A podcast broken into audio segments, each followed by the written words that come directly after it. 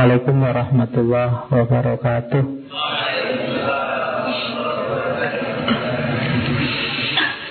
Bismillahirrahmanirrahim. Alhamdulillahirabbil alamin. Wa bihi nasta'inu ala umurid dunya waddin. Allahumma salli wa sallim wa barik ala habibina wa syafi'ina Sayyidina wa maulana Muhammadin wa ala alihi wa ashabihi wa man tabi'ahum bi ihsanin ila yaumiddin.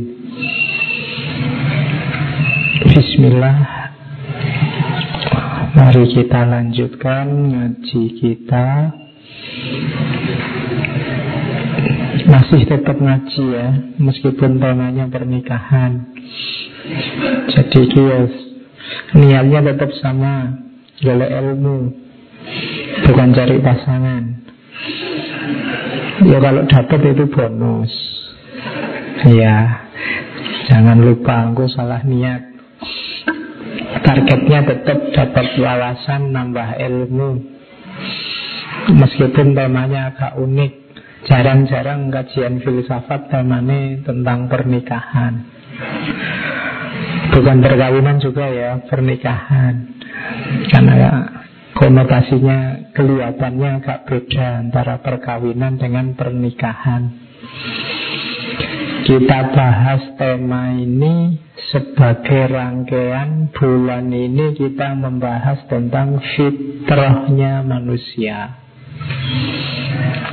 Kemarin sudah diawali dari fitrah, kemudian kebutuhan kepada yang spiritual, yang ilahi dengan doa itu juga fitrah. Kemudian fitrah manusia untuk berhumor, kebutuhan manusia untuk tertawa.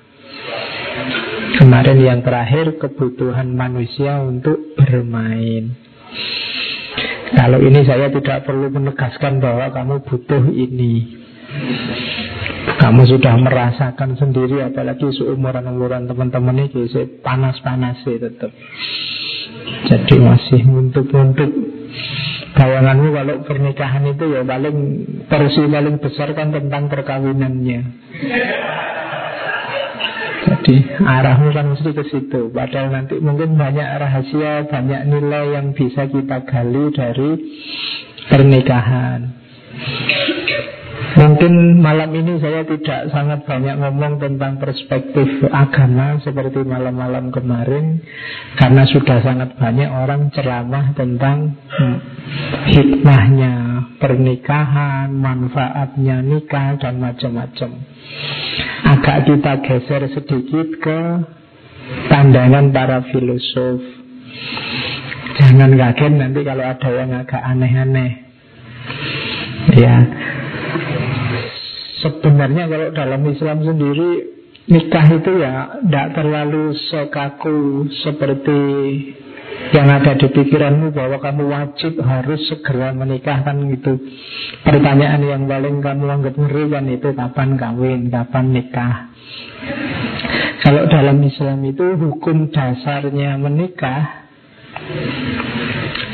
satu-satunya Sejauh yang saya tahu Fukoha ahli fikih yang bilang nikah itu wajib Imam Az-Zuhiri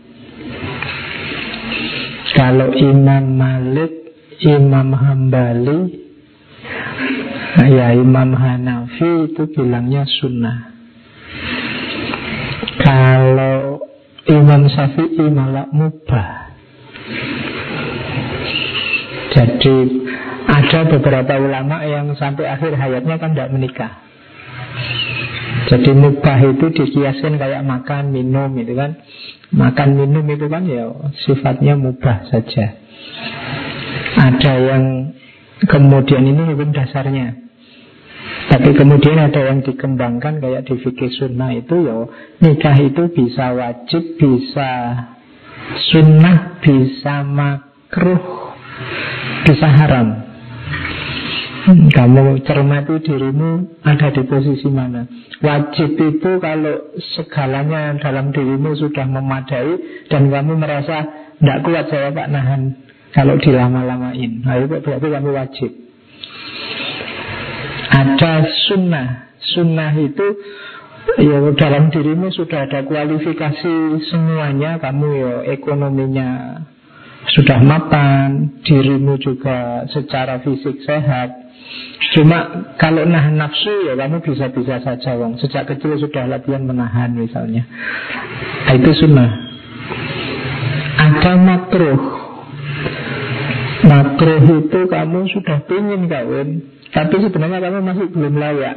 Kalau nekat kawin menyengsarakan pasanganmu nanti. Tapi kamu sudah tidak kuat ingin segera kawin. Ini makro, makro itu ya. Kalau kepaksa ya piannya modal Bismillah lillahi ta'ala terus kawin. Misalnya kamu mungkin mak kemampuan itu kan tidak cuma ekonomi, mungkin fisik atau mungkin kamu merasa saya itu bisa tidak ya, mungkin mau periksa ke dokter terus wah ternyata ada yang aneh ini misalnya. Itu itu bisa makro. Ada malah haram. Haram itu kamu tidak mampu dan dengan kawin kamu akan merusak. Mungkin merusak pasanganmu atau merusak dirimu sendiri. Mungkin kamu jenisnya psikopat misalnya. Kalau kawin sengsara pasanganmu, nanti mau ajar terus. Atau kamu tidak bisa misalnya Itu kan menyusahkan istrimu Menyusahkan itu Atau ekonominya lemah Ini dikhawatirkan Wah ini kalau nekat kawin ini bisa yang haram-haram ditabrak semua ini bisa maling, bisa ngutil, bisa nuas. Nah itu ada haram. Jadi itu level-level. Jadi kalau ditanya hukumnya nikah ya bisa lihat situasinya. Makanya kalau ada yang tanya kapan kamu nikah ya jawab saja saya levelnya masih makruh misalnya. Jadi masih ada yang belum siap meskipun ya punya misalnya. Oke. Ya kita mulai ke institusi yang namanya pernikahan. Ada banyak definisi. Cuma itu saya ambil yang terkenal-terkenal saja. Cirinya pernikahan itu biasanya yang pertama ikatan laki-laki dan perempuan yang sifatnya permanen. Permanen di situ saya kasih tanda petik ya. Permanen dalam keinginannya yang dimaksudkan untuk memenuhi, memenuhi tujuan biologis, psikologis, sosial, dan religius. Jadi jangan salah ini ada ada empat tujuan biologis. Ini urusan fisik. Fisikmu butuh kamu menikah.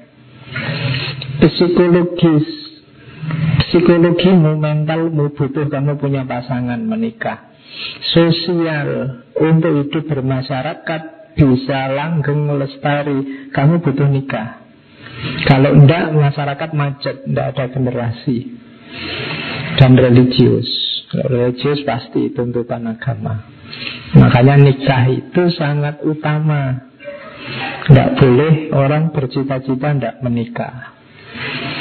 Kalau dalam Islam kan ada istilah laruh baniata, tidak ada ketat apa kerahiban, kependetaan dalam Islam. Karena nikah punya banyak keutamaan. Biologis, psikologis, sosial dan religius. Terdapat di hampir semua masyarakat sepanjang zaman.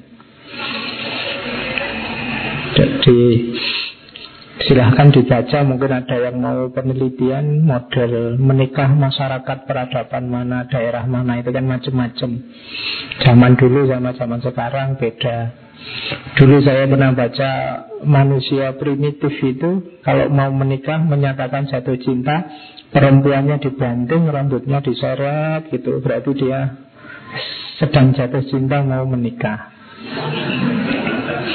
Ya, jadi dan yang diseret mau berarti itu mau menikah. Macam-macam simbol-simbol jatuh cintanya.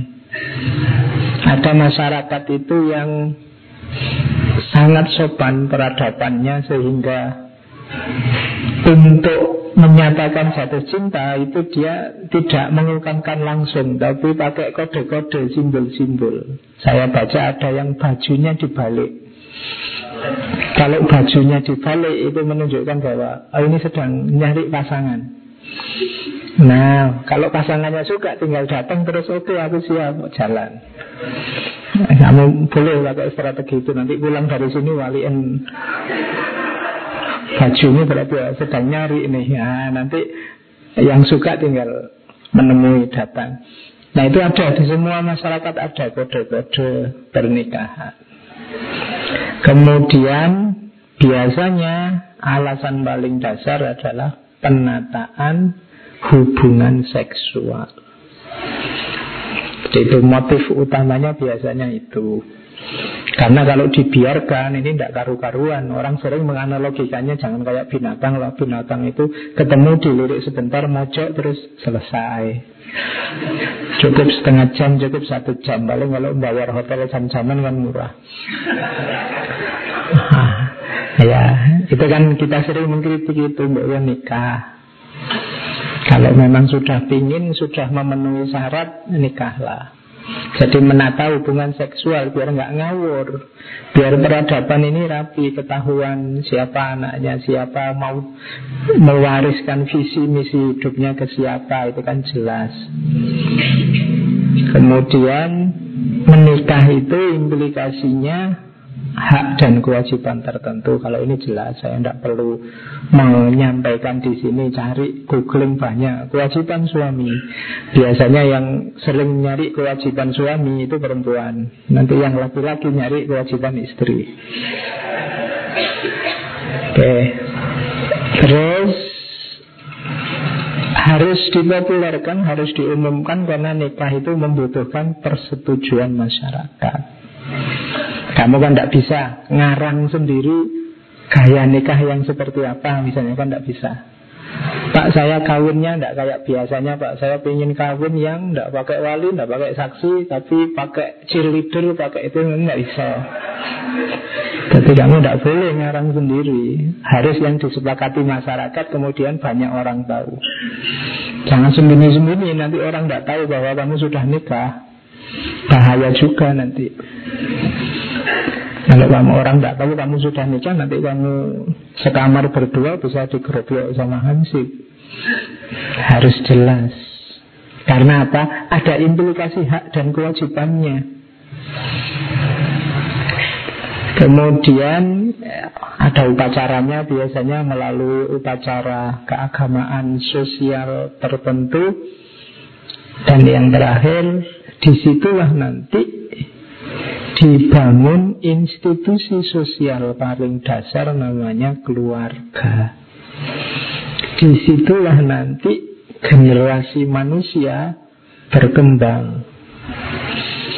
Jadi makanya menikah itu di banyak peradaban disakralkan karena hakikat kemanusiaan kita akan berkembang tergantung pada institusi yang namanya keluarga.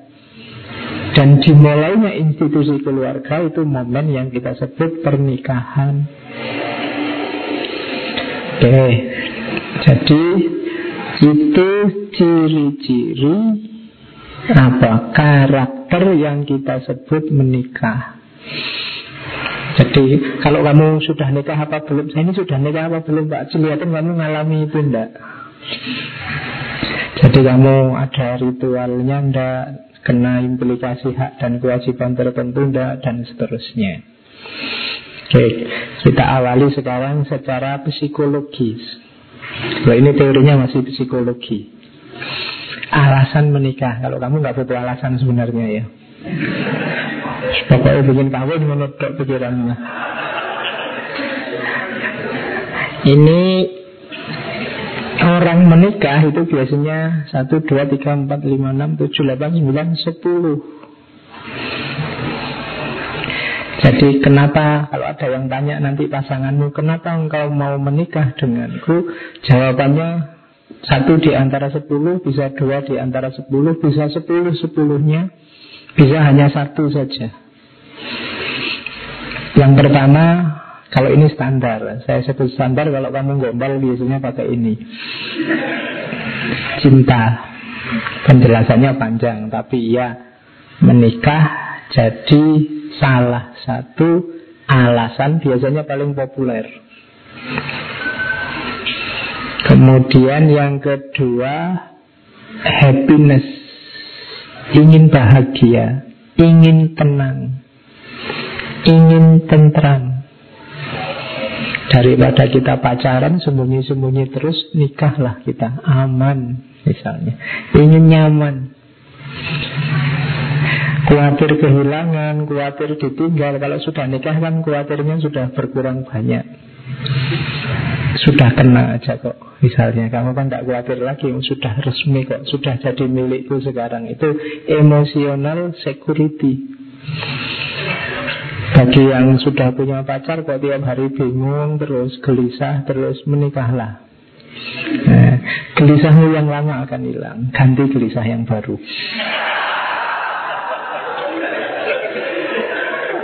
Oke, okay. tapi kan lumayan tenang. Kalau kemarin kamu masih sembunyi-sembunyi dikejar-kejar. Seperti yang ketiga, companionship. Escape from loneliness. Sekarang berdua, tidak lagi bersatu. Jadi sekarang sudah punya pasangan. Kalau tadi ada masalah dipikir sendiri, sekarang sudah berdua. Masalahmu, masalahku sekarang. Nah, itu escape from loneliness. Jangan salah, nanti mungkin pernikahan itu di usia-usia sudah tua, sudah lanjut, itu loneliness ini problem. Anak-anaknya sudah besar, sudah ke mana-mana, di rumah hanya berdua. Jadi kesendirian bisa jadi motif untuk orang lebih baik menikah. Yang keempat, kalau ini drama ya banyak. Parent wishes, membahagiakan orang tua. Keinginannya orang tua. Itu motif juga alasan menikah. Yang paling sering tanya kapan kamu nikah kan kalau kamu sudah cukup umur kan orang tuamu. Dulu waktu SMA, waktu kuliah dilarang-larang pacaran, begitu kamu lulus, kapan kawin? Gitu, gitu. Ya kamu jawab, loh sejak kemarin nyari tidak boleh, sekarang suruh kawin. Jadi, people parent wishes, jadi keinginan orang tua. Memenuhi keinginan orang tua itu kan kebahagiaan tersendiri. Jadi itu alasan keempat. Oke, ada alasan kelima, economic security. Ada orang menikah itu untuk ekonomi. Wah, saya ini lontang-lantung, alhamdulillah dapat pasangan sudah mapan. Nah, itu economic security. Saya ada tetangga dulu zaman saya kos itu kerjaannya cuma becak, tapi istrinya empat. Duh, Pas saya ngobrol ternyata simpel motifnya ekonomi. Karena istrinya empat ini Empat-empatnya jualan di pasar. Yang satu jualan apa, ini jualan apa, jualan apa. Jadi kan ada empat pedagang ngumpul jadi satu tambah tukang becak. Secara ekonomi terjamin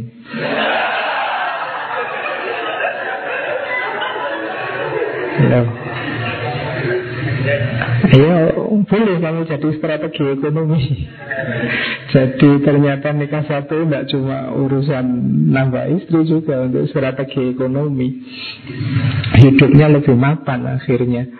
Oke Itu ada Ada lagi saya tidak tahu Ada nggak yang nomor enam nih Adventure. Jadi Ingin ngerti rasanya nikah itu kayak gimana? Ingin punya pengalaman. Ya. My life and my adventure. Nah, antara lain antara lain menikah itu tadi. Jadi ada loh yang diam-diam nikah itu hanya ingin tahu saja. Ya kalau tidak cocok ya bisa di cancel pak. Nanti pulang lagi Adventure masih bagus karena ada yang kalau di situ nggak ditulis, nggak boleh. Alasannya hanya ingin senang-senang, ingin enaknya saja. Makanya mungkin pernah saya cerita ya Saya diceritain ada sejenis prostitusi syariah ini saya tidak tahu itu mungkin istilah ini kritik sebenarnya jadi ada praktek semacam itu dengan mempermainkan hukum Islam, hukum agama. Kalau dalam fikih namanya khilah. Jadi booking, kemudian sebelum masuk kamar di situ disediain tak kaumnya untuk mengijabkan, ditambah saksi, tidak butuh wali karena perempuannya juga sudah tidak single lagi, janda. Karena janda, jadi dia bisa tidak butuh wali, ditambah saksi, tinggal butuh pak kaum, terus sebelum masuk kamar, ijab kobil, kobil itu masuklah ke dalam kamar.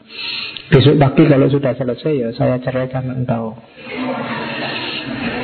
Jadi bisa secara fikih bermain semacam itu, ya kalau mau hanya lihat itu sah. Tapi kalau model kayak gini Kamu nanti bisa tiap malam ganti pasangan Kobil itu terus kamu tiap malam Jangan-jangan nanti kamu juga milih madhab yang tidak bahkan tidak butuh yang menikahkan, tidak butuh saksi, yang penting antara pun suka sama suka sah. Bisa semacam itu kalau ingin hanya mempermainkan hukum. Makanya di situ tidak tak tulis, hanya ingin senang-senang. Visi dan misi dari pernikahan hilang. Itu hanya beli. Sama saja kayak yang beli yang lain. Jual beli itu kan asal suka sama suka selesai. Jadi itu masih tidak termasuk alasan menikah. Karena itu bagi saya tidak menikah. Mungkin hanya kawin kalau kawin iya. Terus compatibility and common interest. Ada orang nikah itu karena cocok. Wah saya ngobrol setengah jam cocok. Semoga besok dilamar lah misalnya. Nah itu ada kecocokan. Ternyata minat kita sama. Ada ya yang begitu. Jadi compatibility karena rasa cocok saja.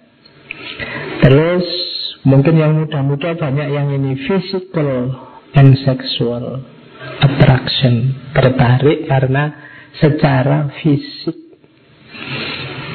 Atau mungkin bukan fisiknya tapi seksual. Karena pikiranmu ke situ terus lihat siapa saja bayanganmu kapan kawin kapan kawin itu terus akhirnya ya terus ya kawin. Jadi itu physical and sexual attraction. Terus yang kesembilan kalau ini Perempuan banyak ingin punya anak, ingin ngomong anak, ingin punya penerus. Nah, itu alasan menikah. Jadi ya kalau kamu retorikanya pintar nembak orang untuk nikah itu ya tidak harus kamu mau nikah denganku itu tidak so. Kamu ingin ngomong anak tidak misalnya. Oke, ya. Nanti jawabannya sudah tuh. okay. jadi itu fitrah juga ingin ingin punya anak itu kan insting. Kemudian yang terakhir kalau ini pasti religious, social, cultural obligation, tanggung jawab karena kita sebagai makhluk sosial, makhluk budaya mengikuti perintah agama. Kalau ini motif normatifnya.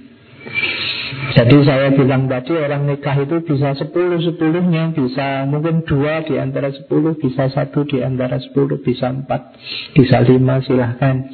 Bagi yang sudah nikah Boleh untuk refleksi Dulu aku nikah itu karena apa Satu di antara sepuluh ini.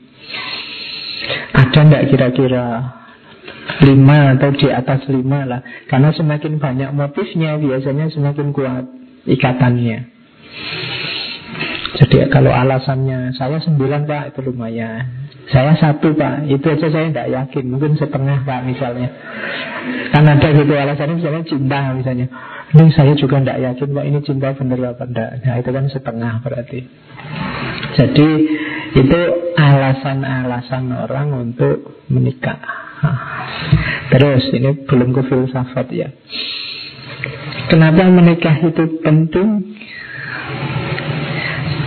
Selain materi-materi agama kamu cari sendiri Secara psikologis Nikah itu bisa memberi manfaat enam hal Untuk dirimu semakin baik Yang pertama apa? Sense of purpose Sense of purpose itu tujuan hidup. Rasa punya tujuan. Jadi sebelum kamu nikah kan masih melantur ke mana-mana. Mungkin kamu punya kerjaan tapi juga Duitnya kamu habis-habisin entah buat apa. Tapi kalau sudah nikah Biasanya sudah ada arahnya Jadi itu namanya sense of purpose Bagi yang merasa hidupnya hamba Sendirian tanpa teman menikahlah Nanti ada arahnya kalau sebelum nikah kamu sendirian bengong bingung mau ngapain. Tapi kalau punya pasangan ngapainnya banyak. Bisa macam-macam. Jadi itu namanya sense of purpose. Sebelum kamu menikah, pulang semalam apa pun gak karepmu, kamu pulang jam 3 subuh juga tidak masalah nongkrong, begadang. Tapi setelah nikah ada sense of purpose. Kamu sudah punya keluarga, keluargamu mau diapain, mau dibawa ke mana. Itu namanya sense of purpose. Itu manfaat pertama. Manfaat kedua, drive to work hard. Mendorong untuk kerja keras Kemarin kamu kerja santai, tak suka-sukamu aja, ya berhubung sudah punya istri, punya keluarga, biasanya terdorong untuk bekerja keras. Yang perempuan juga gitu, kemarin mungkin tidak bisa masak, masak ya sak-sak ya, paling indomie sama air putih. Tapi begitu masak, punya suami, punya keluarga kan terus, wah ini latihan nih. Untuk menyiapkan makanan, masak macam-macam. Dalam banyak hal, mungkin juga membantu suami bekerja, mungkin juga macam-macam. Drive, work hard. Kenapa? Karena tadi ada purpose yang harus diwujudkan. Terus, happiness chance. Nikah itu banyak momen bahagianya. Yang ini sering dilupakan oleh yang sudah menikah. Apalagi yang sudah menikah lama. Kalau dihitung sejak kamu ijab kabul sampai mungkin yang sudah nikah ya Sekian tahun itu momen bahagianya pasti lebih banyak. Hanya kadang orang itu yang diingat dan yang menggelisahkan selalu momen sumpek dan sedihnya Dan masalah-masalahnya. Banyak. Yang kamu diterima untuk nikah aja kan dulu senengnya luar biasa Belum malam pertama apalagi malam kedua ketiga seneng lagi sudah semakin banyak malam ya semakin senang. Harusnya begitu. Cuma cirinya manusia itu kesenangan itu kalau berulang dan bolak-balik itu terus biasanya terus ada bosannya. Karena kehilangan rasa syukurnya. Padahal kamu dapat kebahagiaan banyak luar biasa. Jadi happiness chance dibandingkan yang sendiri. Jadi kalau yang hidup sendiri ya kebahagiaannya terbatas karena dia sendirian. Kalau berdua banyak. Terus constant support. Orang yang sudah nikah dapat supporter terus menerus dari pasangannya gratis. Saling mendukung. Itu constant support. Terus selflessness. Latihan untuk tidak egois tidak menang sendiri yang paling efektif adalah dengan kamu menikah. Pacaran masih belum Pacaran mungkin karena merasa belum resmi Belum sah, kadang-kadang orang masih egois. Tapi begitu kamu nikah Mau tidak mau harus kerjasama. Tidak bisa sendiri-sendiri Menang-menangan. Selflessness Jadi dengan menikah otomatis kamu tidak perlu diperintah. Ayo ngalah loh sama pasangannya. Tidak perlu begitu otomatis. Karena kalau tidak begitu tidak bisa hidup bersama. Jadi selflessness. Dan yang terakhir Better physical and mental health. Saya tidak tahu, saya pernah baca berita bahwa orang yang sudah menikah itu harapan hidupnya bisa nambah 4 tahun. Itu hitung-hitungannya sekombi. Jadi mungkin semakin sehat. Semakin apa-apanya tertata Mengurangi stres banyak. Jadi Better physical and mental health. Makanya manfaatnya banyak Menikahlah. Yang sudah cukup umur Memenuhi syarat Apalagi ada pasangannya Ya, yang nomor satu kan itu kan kayak di apa di humor-humor itu bahwa syaratnya orang nikah itu kalau bahasa Jawa namun kalih. Ya kalih sinten? Sama siapa? Oke jadi manfaatnya banyak. Terus ini saya ngomong psikologi psikologi dulu sebelum ke filsafatnya. Kalau ini buat parametermu besok ya. Keluargamu ada di titik mana? Keluarga itu ada yang makomnya vitalize Ada yang harmonius Ada yang konvensional Ada yang conflicted Ada yang devitalize Hati-hati jangan ada di yang paling bawah. Vitalize itu cirinya serba cocok, komunikasi bagus, kalau ada masalah bisa cepat diselesaikan. Keluarga kita kalau cirinya ini bukan berarti tidak ada masalah. Kalau ada masalah bisa selesai Karena komunikasinya bagus. Itu namanya masih vitalize Masih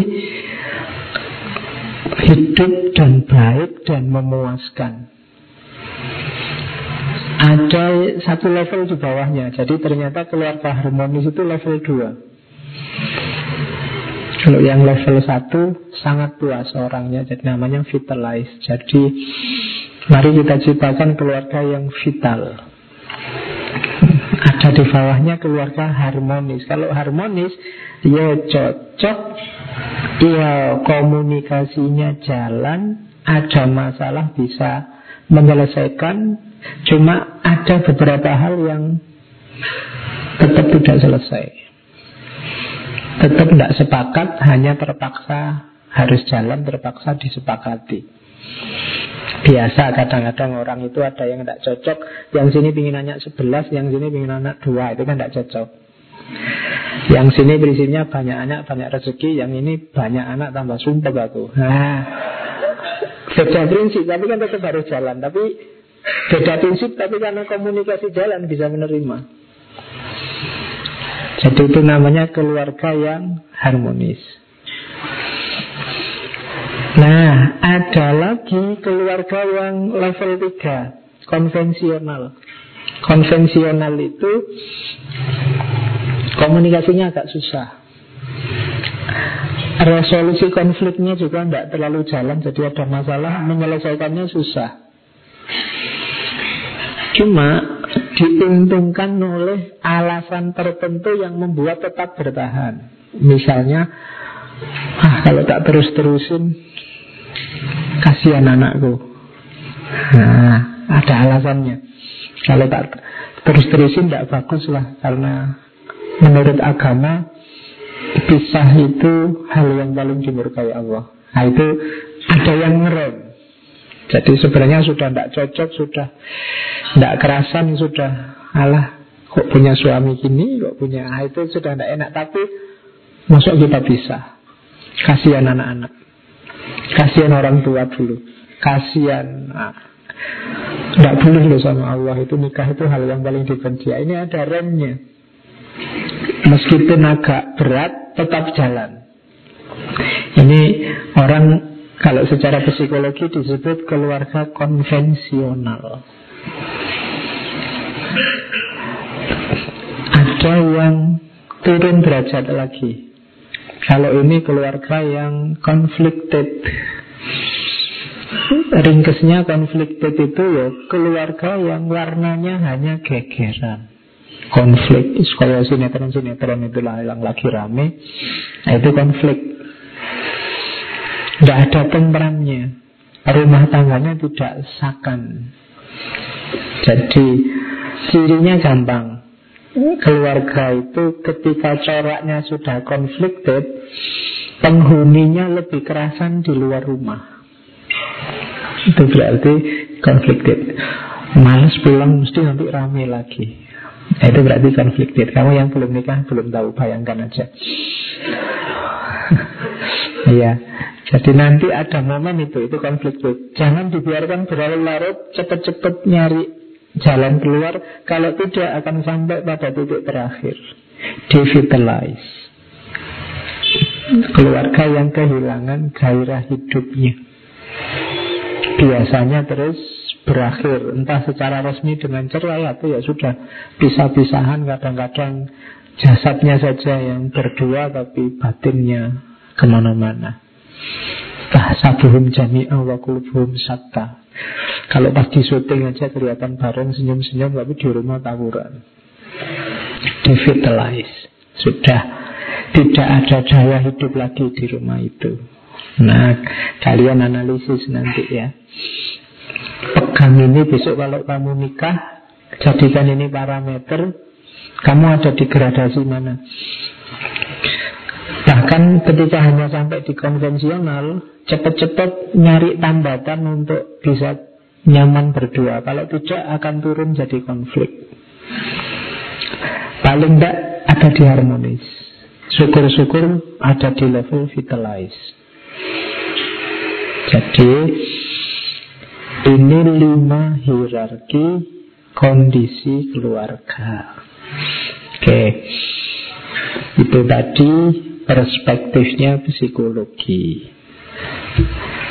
Kalau ini perspektifnya sosiologi. Ini agak teori ya, agak berpikir sedikit. Jadi ada teori cinta dan pernikahan. Kayak tadi kita selalu bilang bahwa lo nikah itu harus ada cintanya, Pak. Pandangan itu benar, tapi dulu ada pandangan yang berbeda. Nikah kalau dulu itu tidak harus didahului dengan cinta. Jadi nikah ya nikah, cinta ya cinta, dua hal yang berbeda. Kalau ada orang menikah dan ada cintanya itu bagus, tapi tidak harus selalu. Bahkan ada budaya yang zaman dulu tapi ya. Kalau pernikahan ini didahului cinta malah dicurigai. Jadi di situ disebut ya ada penelitiannya Stephanie Kunz. Jadi banyak masyarakat misalnya India kuno, Cina kuno, jadi cinta-cintaan sebelum pernikahan itu dilarang. Makanya mungkin ada film tertentu yang ceritanya malah kalau dia pacaran tidak akan dinikahkan. Ada konotasi lain bahwa menikah ini sesuatu yang mulia, yang luhur, hubungannya sama budaya, sama masyarakat, bahkan sama Tuhan. Sementara cinta ini sentimen pribadi. Jadi sesuatu yang sifatnya pribadi tidak boleh merusak yang lebih utama.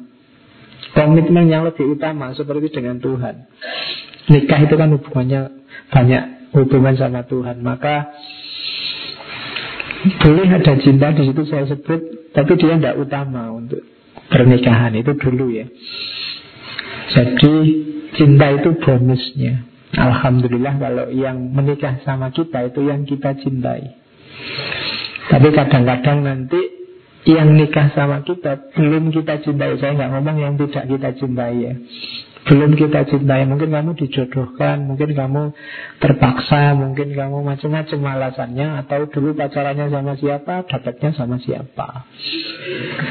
Ya, Dulu ganti-ganti pacaran ini, pacaran ini, pacaran ini Eh Allah dapatnya cuma yang itu Misalnya Kan sering cerita-cerita begitu. Lu memang karena nikah dan cinta itu dua hal yang tidak selalu jalan bersama. Zaman dulu di beberapa budaya malah dianggap tabu. Makanya kadang-kadang di masyarakat tertentu Kalau kelihatan asik pacaran berdua Itu malah cenderung dipisahkan. Kembalikannya sekarang. Itu kan secara sosial dulu sama sekarang. Kalau sekarang Mungkin lebih banyak orang yang punya pandangan Bahwa cinta itu Harus mendahului pernikahan Jadi cinta ini yang utama Orang itu bukti cinta yang serius ya nikah itu. Nah, sekarang pandangan kita kan begitu. Tapi ada filosof namanya Ben Sif. Ini filosof Israel sebenarnya Yahudi. Jadi hari ini percintaan itu jadi dasar prioritas pernikahan. Hanya saja katanya Bensif Seperti sering saya bilang Cinta ini kalau hanya levelnya cinta romantik Dia ada durasinya Dia tidak akan menggebu-gebu terus Kalau pernikahanmu dasarnya hanya cinta romantik Cinta romantik kalau dalam agama Mungkin pakai istilah mahabbah Belum nyampe mawadah apalagi rohmah. Kalau hanya levelnya romantik Pada titik tertentu dia akan habis. Kayak baterai kehabisan Kayak HP kehabisan baterai. Kalau hanya itu dasarnya Maka katanya Bensif Itulah kenapa keluarga hari ini Banyak yang kawin hanya Mungkin belum ada setahun terus Bubar Kenapa? Dasarnya tadi cuma cinta romantik itu tadi. Cinta romantik itu kan ketertarikan biasanya masih di level ketertarikan fisik. Hanya ingin seneng-seneng sebentar. Jadi katanya Bensif, kenapa keluarga hari ini kelihatan rapuh, ikatan pernikahan kelihatan kok gampang sekali putus. Ada logika ini, ya meskipun nggak selalu benar. Kalau cintanya lebih dalam mungkin bisa awet juga Cuma banyak orang mengartikannya simpel Pokoknya pacaran ya terus nikah Ketika dia tidak dalam Mungkin setahun dua tahun Itu biasanya terus Kalau hanya bermain di level romantik Tidak akan lama pasti terus dari akan cepat sekali dari vital turun jadi harmonis terus mungkin sebentar konvensional setelah itu konflik terus dan akhirnya devitalize Kenapa? Tidak dalam ikatannya, tidak kuat.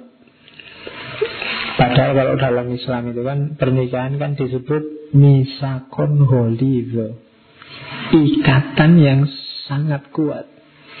Maka dia butuh pengikat yang sangat kuat. Makanya tadi di depan saya sebut ada banyak alasan. Bikin sebanyak mungkin alasan untuk kamu bisa tetap bareng berdua. Kalau enggak, kalau hanya seneng-seneng yang kamu target, tidak akan lama. Oke, nanti penjelasannya di belakang. Kenapa kalau hanya itu tidak akan lama. Oke, secara sosial ya. Ini juga sosial sebenarnya. Saya belum masuk ke filsafat. Secara sosial biasanya juga hubungan antar manusia, dua orang manusia dalam pernikahan. Ini dalam pacaran juga sebenarnya sering juga ada masalah ini. Titik-titik masalahnya ada di 1, 2, 3, 4, 5, 6 Enam hal Kalian yang punya pasangan Perhatikan enam hal ini Akar masalahmu tidak akan lepas dari enam itu jadi kalau ada masalah, aku dulu punya pasangan kok gegeran terus Pak, coba cermati. Pasti satu, dua, atau tiga di antara enam itu. Yang pertama apa? Komunikasi. Ya, kamu silahkan belajar teori komunikasi. Bagaimana ketika komunikasi ini yang kalau kayak Habermas itu kan klaim kebenarannya tidak ada, klaim kejujurannya tidak ada, klaim ketulusannya tidak ada, tidak akan jalan. Dulu waktu pacaran kelihatannya seperti apa Begitu menikah kok berubah banyak? Nah, Itu berarti dulunya salah komunikasi. Yang gombal-gombal dianggap asli. Ya, sekarang begitu nikah kaget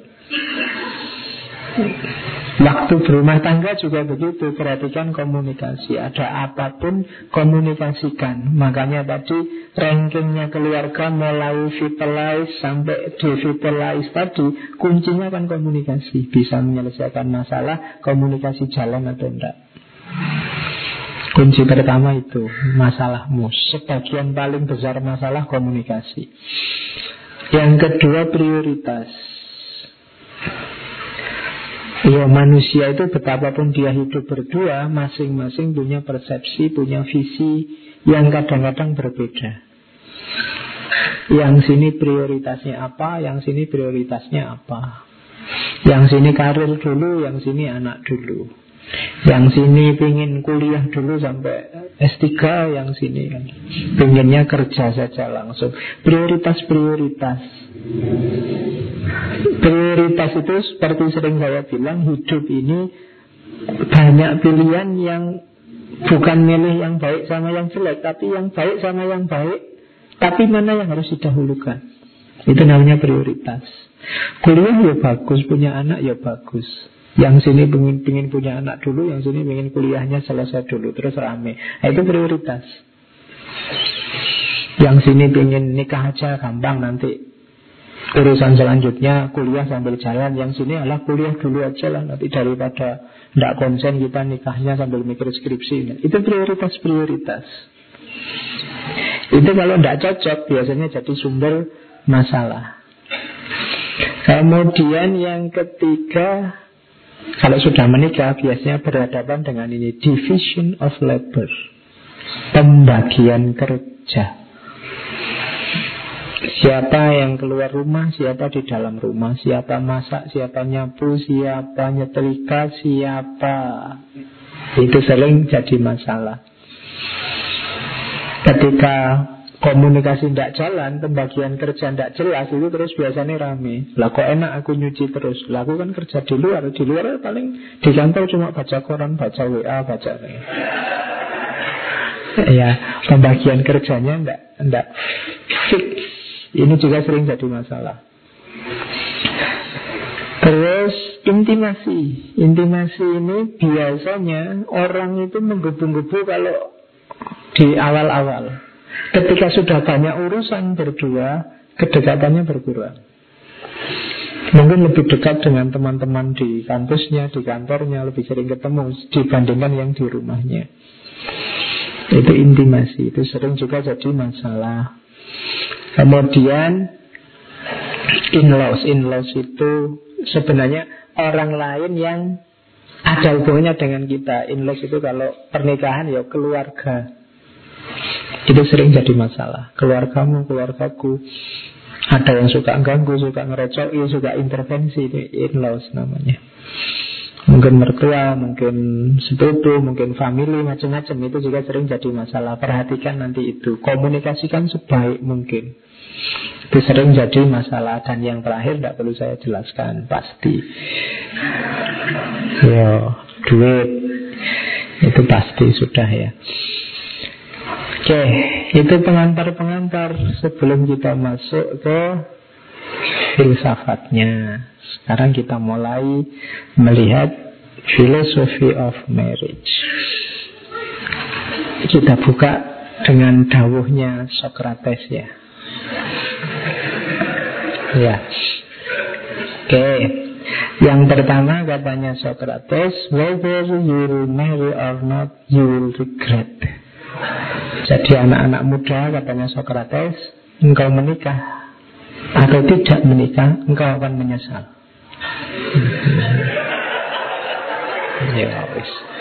Ya tentunya yang disesali beda ya. Itu dalam. Kamu silahkan berpikir sendiri. Begitu kamu nikah, nanti ada banyak hal yang hilang dan kamu sesali. Ngapain dulu nikah sekarang nggak bisa? Nah itu pasti ada banyak. Nggak nikah apalagi. Ketika kamu tidak nikah juga kamu akan menyesal. Jadi diawali dari kalimat ini. Whether you will marry or not? You will regret. Tapi katanya Socrates By all means marry.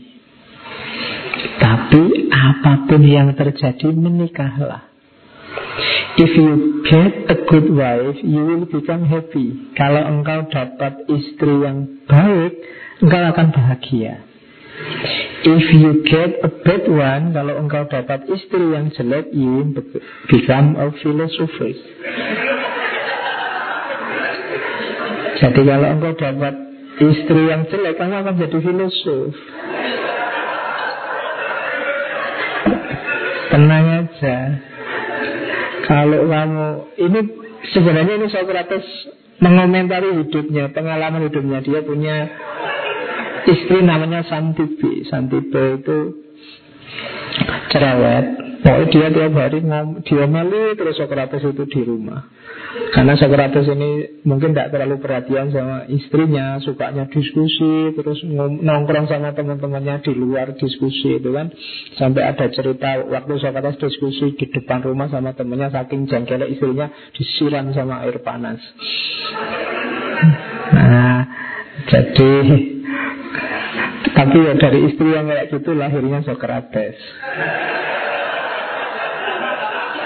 Iya. Jadi kalau kamu punya istri kayak gitu katanya Socrates, lo kan kamu jadi merenungi arti hidupmu. Iya ya, apa sih maknanya hidup ini? Kenapa kok nasibku kayak gini misalnya? Jadi kalau kamu dapat istri yang jelek, kamu akan jadi filosof. Jadi by all means menikahlah. Katanya Socrates, kalau kamu dapat istri bahagia, dapat istri yang baik, kamu akan bahagia. Kalau kamu dapat istri yang jelek, kamu akan jadi filosof. Oke, diuraikan agak detail oleh Ya, Maulana Jalaluddin Rumi dalam Fihi Ma Fihi. Eh, katanya Jalaluddin Rumi. Itu kebiasaan kita ini. Siang dan malam Engkau senantiasa berjuang Berusaha mengubah akhlak lawan jenismu, pasanganmu Untuk membersihkan ketidaksucian mereka Dan memperbaiki kesalahan-kesalahan mereka. Lebih baik mensucikan dirimu sendiri melalui mereka daripada mencoba mensucikan mereka melalui dirimu. Ubahlah dirimu sendiri melalui mereka. Temuilah mereka dan terimalah apa saja yang mereka katakan. Walaupun dari sudut pandangmu ucapan mereka itu terdengar aneh dan tidak adil.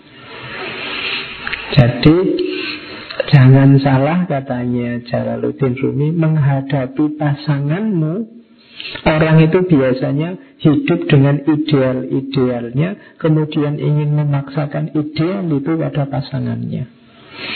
Menurutku yang baik itu begini Kamu harus ikut kayak gitu. Menurutku yang baik itu begitu Kamu seyogianya seperti itu.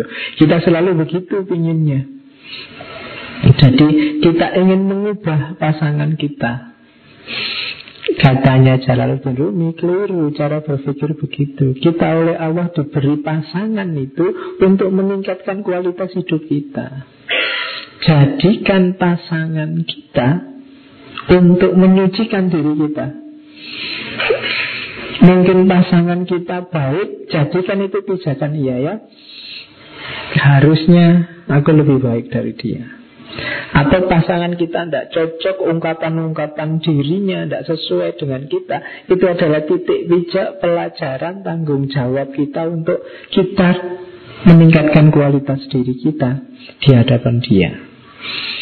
Jadi jangan dibalik. Katanya Jalaluddin Rumi Itulah itu kelanjutannya ya hakikat dari persoalan inilah Rasulullah Muhammad Shallallahu Alaihi Wasallam bersabda tidak ada kerahiban dalam Islam, la rohbaniyata fil Islam.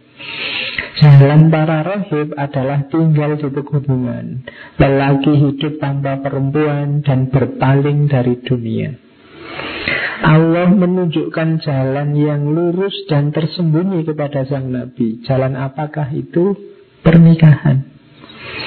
Agar kita dapat menanggung ujian kehidupan bersama dengan lawan jenis. Mendengarkan tuntutan-tuntutan mereka Agar mereka memperlakukan kita dengan keras dan dengan cara demikian memperhalus akhlak kita. Jadi katanya Jalaluddin Rumi justru sebaliknya. Biarkan mereka keras ke kita kayak istrinya Socrates tadi Kita dimarahi tiap hari tidak apa-apa Kita akan jadi semakin bijaksana, semakin halus Rahasianya di situ Pak, saya ini ingin movie Pak Nanti kalau dapat pasangan yang sangat duniawi, cerewet, macam-macam. Saya tidak jadi movie ini, Pak. Misalnya. Justru itu latihanmu. Betul katanya Jalaluddin Rumi. Hadapi mereka. Yang perempuan mungkin ketemu suami yang kayak gimana, yang laki-laki ketemu istri kayak gimana, tidak cocok sama visimu. Ya itu ujianmu, perjuanganmu untuk membuat dirimu tangguh. Jadi di situlah rahasianya kenapa dalam Islam tidak boleh orang tidak menikah Karena engkau bisa mendaki jalan spiritual lebih cepat bersama pasanganmu Tidak sendirian kalau pasanganmu baik lebih enak bersama bareng-bareng mendaki jalan spiritual. Kalau pasanganmu ternyata keras, tidak cocok, dialah ujianmu untuk menghaluskan dirimu. Gitu Karena pasangan itu kan cerminan kita sendiri sebenarnya. Biasanya kita menghadapi yang tidak cocok sama kita, kita berubah seperti dia. Menghadapi orang yang maki-maki kita, kita terus balik maki-maki dia juga. Kebalikannya, menghadapi orang yang benci ke kita, kita balik benci ke dia. Orang kan selalu begitu. Dan itulah ujiannya bersama pasangan. Jadi katanya Jalaluddin Rumi Tidak Menikahlah apa pun yang terjadi Jangan jadi rohib Jangan jadi pendeta Semoga di sini tidak ada ya yang tidak pengen nikah. Cita-citanya jadi pendeta berarti. Tapi jadikan itu pijakan untuk menaiki tangga spiritual. Ujiannya di situ. Kalau jalan Rumi kan mirip Socrates tadi kalau Socrates kan kalau kamu menikah minimal kan jadi filosof kalau ini jadi sufi mendaki jalan sufi lewat jalur pernikahan nah itu yang jarang diperhatikan orang makanya Rasulullah kan sering cerita ada sahabat yang cuek sama istrinya di masjid terus tidak pulang-pulang kan malah dimarahi karena semuanya ada haknya, ada fungsinya. Punya istri juga dia punya hak. Yang di situ sebenarnya itulah tangga spiritual kita, pembersihan diri kita. Itu nasihatnya Jalaluddin Rumi. Oke, kita masuk sekarang ke filosof yang ini harus agak hati-hati memahaminya. Nietzsche. Jadi ada beberapa gagasannya Nietzsche yang khas tentang pernikahan. Jadi Nietzsche punya prinsip kayak tadi, jangan nikah karena cinta, bahaya. Jadi katanya Nietzsche dia punya rumus. Yang pertama apa? Nikah itu bukan dengan orang yang kamu cintai Parameternya Carilah orang yang menurutmu asik diajak bicara Cari orang yang jadi sahabatmu. Jadi nikahilah sahabatmu katanya Nietzsche. Alasannya kayak tadi, kenapa cinta romantik itu durasinya bisa habis. Gitu. Jadi kalau kita hanya cinta romantik hanya fisiknya pada saatnya itu akan selesai. Tapi kalau kamu milih orang yang kalau diajak ngomong cocok, kalau diajak ngobrol nyambung, kalau diajak itu tipsnya Nietzsche, nikahilah sahabatmu. Dalam tanda petik ya sahabat itu Berarti ya kalau kamu hari ini sudah punya pasangan Hiduplah berdua seperti sepasang sahabat Katanya Nietzsche The best friend will probably acquire the best wife Because a good marriage is founded on the talent for friendship Teman terbaik itu mungkin dia akan jadi istri terbaik Nah, setelah ini silahkan berteman. Yeah. Because a good marriage is founded on the talent for friendship. Jadi pernikahan yang bagus itu dasarnya adalah persahabatan. Kalau suami istri gayanya bisa kayak sama sahabatan, itu biasanya lebih panjang durasinya. Lebih kuat ikatannya dibandingkan hanya karena cinta yang romantik tadi. Kalau hanya cinta yang romantik tadi Menggebu-gebu luar biasa di awalnya Tapi nanti lama-lama padam. Makanya katanya Nietzsche It is not the lack of love But a lack of friendship That makes unhappy marriage. Jadi Bukanlah kurang cinta Tapi kurang persahabatan. Jadi kalau Besok kamu punya pasangan kok terus gegeran terus digugat. Cintamu yang dulu mana? Kalau cinta romantis sudah hilang. Jadi tidak usah ditanya Cinta yang jenis romantis itu Pada hakikatnya cepat hilang. Yang sekarang tidak ada itu friendshipnya.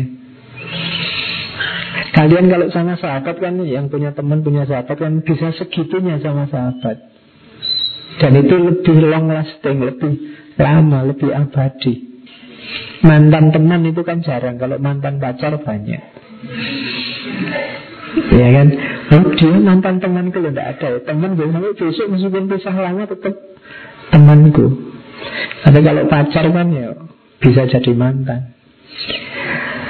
Jadi katanya Nietzsche Dia rumusnya cari sahabatmu. Atau Mode hidupmu berdua adalah mode sahabatan jadi makanya kan sekarang dijadikan modus kan Kalau kamu mau nikah enggak sama aku Enggak kita sahabatan aja. Lebih abadi. Nah, Katanya Nietzsche begitu. Oke Terus. Kalau sudah menikah Katanya Nietzsche ini Fokus ini loh Biar rumah tangganya langgeng sukses. Itu fokus lahirkan Uberman, Superman junior yang banyak. Jadi super bagus. Fokusnya ke situ. Sudah tidak usah macam-macam. Tadi kan orientasi hidup di pernikahan. Orientasinya satu aja Super babies Bikin generasi yang super yang bisa mewujudkan potensi tertinggi manusia dan generasi super ini akan lahir dari ayah ibu yang juga super. Jadi ini teorinya Nietzsche. Kalau ini dasarnya adalah teorinya tentang Uberman, Superman. Terus yang ketiga ini Nietzsche ngeritik kalimat yang banyak dipakai di barat saat pernikahan. Jangan menjanjikan cinta abadi. Siapa pun yang bilang cintaku padamu abadi itu pasti gombal. Katanya Nietzsche itu tidak cuma absurd tapi juga bohong. Tidak mungkin cinta bisa abadi. Makanya katanya Nietzsche, dia ketawa kalau orang nikah terus pakai ini. Death do us part. Kita hanya bisa dinikahkan, dipisahkan oleh kematian. Itu tidak percaya, gombal, tidak ada yang kayak gini. Katanya itu apa? Tidak realistis. Usulnya Nietzsche pakai kalimat yang bawa warna kuning itu. Harusnya diganti ini kalimatnya. For as long as I love you, I shall render to you the action of love. Selama aku mencintaimu, aku akan melakukan segala aktivitas cinta.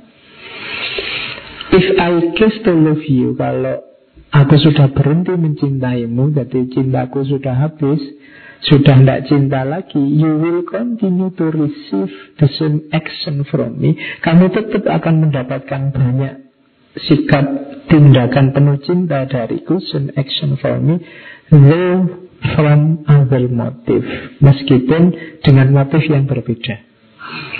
Jadi aku tidak menjanjikan Cintaku abadi ringkesnya Tapi aku akan selalu baik padamu. Entah dengan alasan apa-apa Tetap sebagai suami atau sebagai sahabat Atau sebagai mantan. Ya Jadi jangan khawatir Aku tetap akan berbuat baik padamu. Through from other motive. Nah, Itu katanya Nietzsche Lebih realistis Daripada menjanjikan Aku akan mencintaimu selamanya. Hanya kematian yang bisa memisahkan kita. Itu berat katanya Nietzsche Iya Itu hanya ada di drama. Oke. Terus Perhatikan ini Ini buat laki-laki ya Katanya Nietzsche Let men suffer Kalau perempuan yang menerjemah itu Siksalah orang laki-laki Biarkan laki-laki menderita. Kenapa? Katanya Nietzsche ada beda tipe antara laki-laki dan perempuan. Kalau perempuan itu tipenya adalah ketentraman, kenyamanan, stabilitas. Sementara laki-laki sukanya tantangan, hambatan. Laki-laki itu potensinya akan muncul begitu dia dapat tantangan, dapat hambatan. Kalau hidupnya lancar terus, mulus terus, kehebatannya tidak akan kelihatan. Maka katanya Nietzsche, seorang istri jangan hanya menyamankan suamimu, Baiklah untuk sekali-sekali membuatnya menderita. Iya, tidak apa-apa ya, itu alasan khusus ya perempuan balas sama laki-laki. Katanya ini siapa? All becoming and grow everything that guarantee the future involve pain. Segala perkembangan becoming and growth dan pertumbuhan segala yang menjamin untuk masa depan itu involve pain berisi banyak rasa sakit untuk kita bisa tumbuh, bisa berkembang, harus mau sengsara. Kalau nyari enaknya saja, kamu tidak akan berkembang. Maka tidak apa-apa Perempuan bisa-bisa dikit nuntut ini, nuntut itu mau Pingin ini, pingin itu Biar apa? Biar laki-lakinya bangkit. Kalau tidak ada tantangan Sampai dia. Kalau tidak ada hambatan Tidak berkembang dia Itu Analisisnya Nietzsche Biar pasanganmu jadi Superman Siksalah dia sekali-sekali. Itu Nietzsche loh ya. Ini buat pengetahuan. Katanya Nietzsche Whatever does not kill me Makes me stronger Jadi Apa pun yang tidak bisa membunuhku akan membuatku lebih kuat. Jadi kita ngalami banyak sekali penderitaan asal nggak sampai mati loh ya. kan itu. Pada akhirnya kita akan lebih kuat. Ujian, cobaan, tantangan, hambatan itu membuat kita semakin kuat, semakin kuat. Maka jangan menghindari masalah, jangan nyari nyamannya saja terus. Itu prinsip let men suffer. Jadi kalau kamu tidak terbiasa dengan ujian, diuji sekali dan ringan bisa runtuh. Tapi yang terbiasa dengan godaan, dengan tantangan, dengan ujian ya semakin besar ujian dia semakin survive. Jadi semakin kuat musuhnya dia akan semakin tambah hebat kayak film kartun-kartun Dragon Ball macam-macam kalau sudah kalah mau mati terus bangkit lagi itu lebih sakti. Nah, kalian juga begitu. Jangan takut dengan tantangan. Sebenarnya Batman Suffer itu berlaku untuk semua, tidak laki-laki, tidak perempuan. Beranilah menerima tantangan Beranilah menerima masalah Menerima ujian. Biar kalian bisa bangkit lebih baik, lebih bagus dari sebelumnya. Oke, kita tinggalkan Nietzsche Sebenarnya masih banyak dari Nietzsche tentang pernikahan Yang tertarik bisa menggali. Kalau ini Khalil Gibran Sang Nabi Ketika ditanya tentang pernikahan.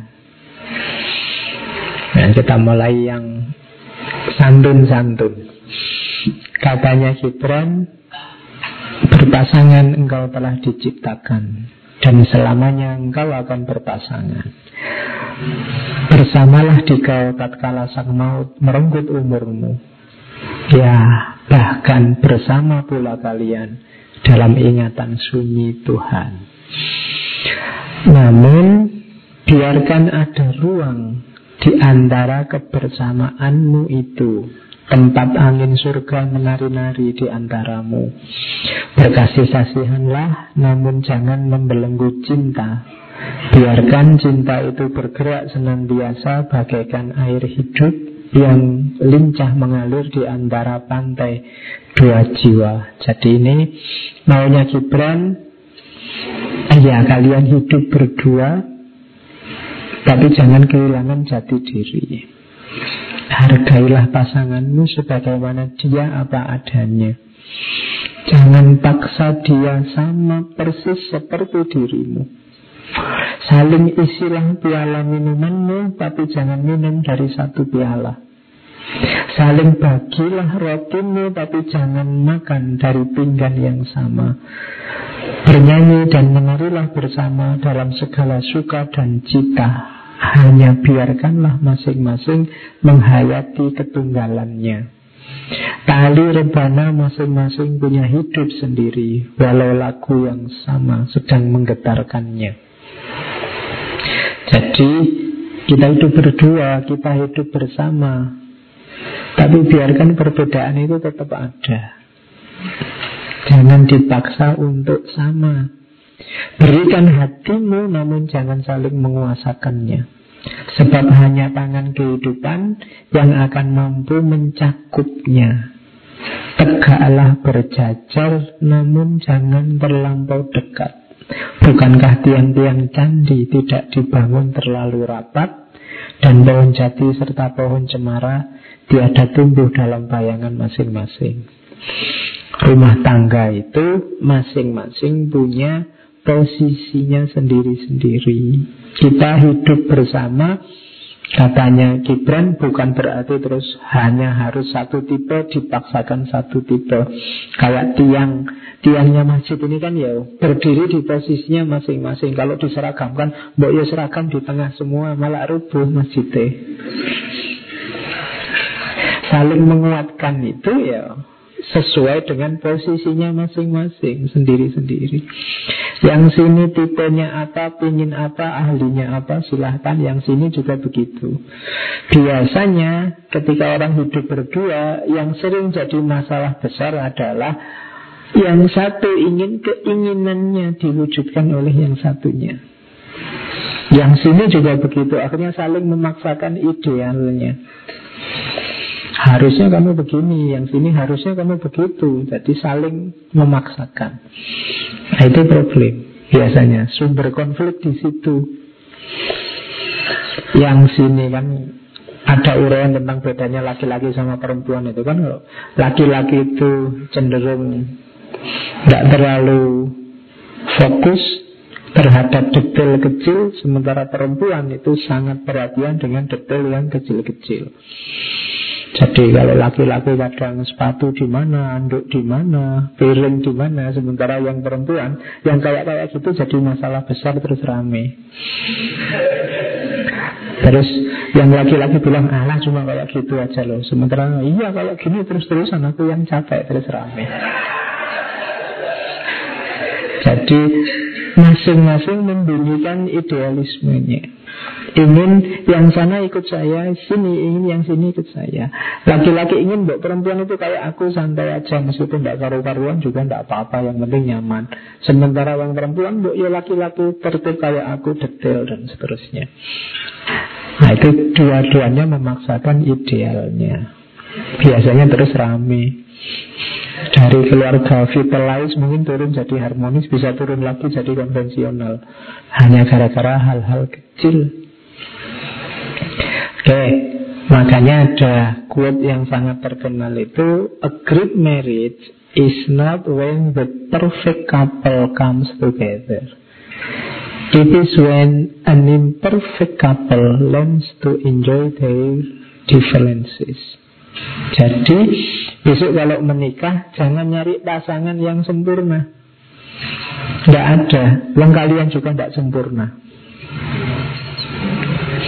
Jadi ingat-ingatlah kita berdua tidak sempurna, maka untuk bisa bahagia apa? Kita harus bisa menikmati perbedaan, menikmati ketidaksempurnaan. Kalau kita hanya menuntut yang sempurna, tidak akan selesai-selesai. Tidak akan ketemu-ketemu.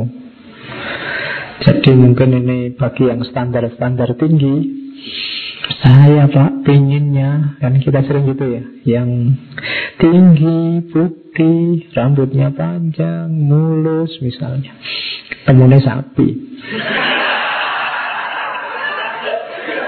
Hmm, Ya. Jadi Jangan nyari yang sempurna. Tidak ada. Ketemu yang tidak sempurna Asal bisa Enjoy berdua Menikmati perbedaan Ketidaksempurnaan ayo. Sama kayak kalimat ini ya. Love does not mean you will always agree. See eye to eye All never have an argument. Cinta itu bukan berarti terus sepakat Terus berdua Bersama Terus never have argument. Tidak pernah debat Tidak pernah gegeran. Bukan itu maksudnya cinta Tapi cinta itu It means By the bad days You still can see yourself Without that person. Jadi meskipun sering gegeran, meskipun sering tidak setuju, meskipun sering banyak masalah, tapi kamu tetap merasa Aku tidak bisa hidup tanpamu. Ya Itu cinta. Kenapa wis-wis Iya. Kayak punya-punya Oke. Jadi itu cinta. Kalau kalian nyari yang yang tidak pernah gegeran itu loh Pak. Saya ingin yang tidak pernah debat, tidak pernah, tidak ada. Tapi cirinya apa? Meskipun kamu gegeran tiap hari, debat tiap hari, kamu masih ingin bersama dia terus. Berarti di situ ada cinta. Plus kesetiaan. Kesetiaan itu rumusnya ini. I'd rather argue with you than kiss someone else. Itu setia namanya. Aku mending gegeran terus dengan kamu daripada harus mencium orang lain. Oke. Okay. Ya, ya itu nanti bikin stiker ya. Ya. Pakaian berdua couple gitu. Jadi yang kalimatnya itu. I'd rather argue with you than kiss someone else. Daripada harus mencium orang lain. Oke. Okay. Para filosof barat sudah kita belajar sebentar Dari beliau. Jadi ini pelajaran dari Ki Ageng Surya Mentaram Sang matahari dari Mataram Oke, katanya Surya Mentaram Pastikan besok kalau kamu menikah Iya, syaratnya pas. Iya. Itu kelihatan simpel tapi dalam sebenarnya. Yang pertama apa? Podo menungsani. Ya. Kelihatan sederhana ya Podo menutup ya podo wangi. Kenapa? Hati-hati Banyak orang yang kehilangan kemanusiaannya. Ketika orang di mabuk dunia terus jadi materialistik Dia sering tidak manusia lagi. Ketika orang di mabuk ambisi terus menomorsatukan cita-cita jabatannya Dia tidak akan enak kamu nikahi. Ketika orang terobsesi oleh pekerjaannya Sering teralienasi kehilangan sisi manusiawinya Maka pastikan kamu menikah dengan manusia Yang masih belum kehilangan nilai-nilai kemanusiaannya. Ya banyak yang sosoknya, wujudnya manusia Tapi mungkin dia sudah Tidak sadar dia sudah jadi mesin Sudah jadi robot, sudah jadi binatang Sudah jadi benda macam-macam. Jadi pastikan dia manusia Yang pertama itu. Yang kedua, ini lucu juga Tapi sebenarnya dalam. Pastikan Sama-sama hidup Podo uripe. Kan kami sering gitu Pak, saya ingin nikah Yang penting gelem terus pada uripe ya Pak. Tapi ini sebenarnya kelihatan simpel Tapi maknanya dalam. Pada uripe berarti apa? Kalian berdua Sama-sama punya daya hidup Bukan orang yang pasif Yang pasrah Yang tidak mau berjuang. Jadi pastikan Pasanganmu juga siap untuk berjuang. Pada uripe. Kalau hanya salah satu yang siap berjuang, yang satu pasif pasrah nanti pincang. Pastikan pasanganmu siap berjuang berdua Itu pada uripe. Yang ketiga Ini juga kelihatan simpel Lanang karo wadon Nah ini Alhamdulillah ya Tidak LGBT Jadi ada kualitas laki-laki Ada kualitas perempuan Laki-laki bagian ngegas, perempuan bagian ngerem. Ada femininitas, ada maskulinitas. Ada dimensi keaktifannya, ada dimensi kepasifannya. Itu hidup yang lengkap. Pastikan dalam rumah tangga kita nanti unsur ini lengkap. Laki-laki dan perempuan. Ada gasnya, ada remnya, ada pemeliharanya, ada pembangunnya. Ada penggeraknya, ada penghentinya.